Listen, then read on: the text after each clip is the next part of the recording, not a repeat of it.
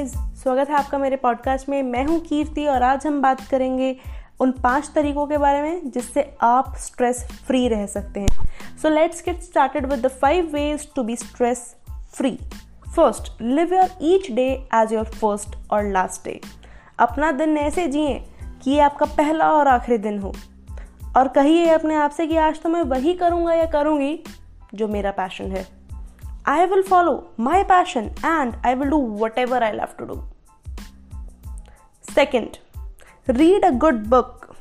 देखिए book reading के तो बहुत सारे फ़ायदे होते हैं जो मैंने अब अपने पिछले पॉडकास्ट में भी आपको बताए हुए हैं पर most importantly reading stress relieve करने में भी बहुत ज़्यादा फ़ायदेमंद होती है रेफरेंस के लिए मैं आपको तीन बुक्स के नाम बता देती हूँ पहली द अल्केमिस्ट दूसरी एटीट्यूड इज़ एवरीथिंग तीसरी the subtle art of not giving an F third way physical activity अपने डेली रूटीन में फ़िज़िकल एक्टिविटी को इन्वॉल्व कीजिए, क्योंकि वेन योर बॉडी स्वेट्स दिमाग की सारी परेशानियाँ गायब हो जाती हैं।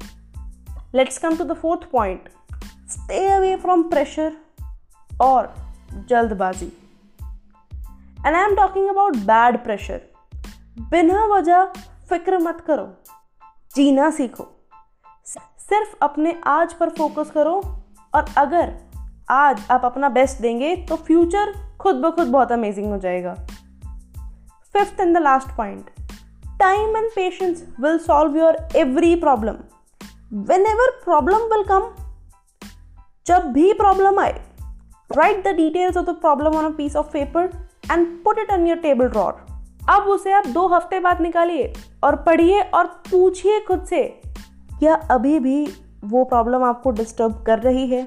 अगर कर रही है तो दोबारा उसे दो हफ्तों के लिए उस ड्रॉर में रख दीजिए। यकीन मानिए, इन दो हफ्तों में बहुत कुछ बदल जाएगा और आपकी प्रॉब्लम्स खुद ब खुद सॉल्व हो जाएँगी, चाहे छोटी हो या बड़ी। ये सब बातें हमने आपको बताई है, एक बुक से जिसका नाम है how to stop worrying and start living अगर आप चाहें तो ये बुक पढ़ भी सकते हैं।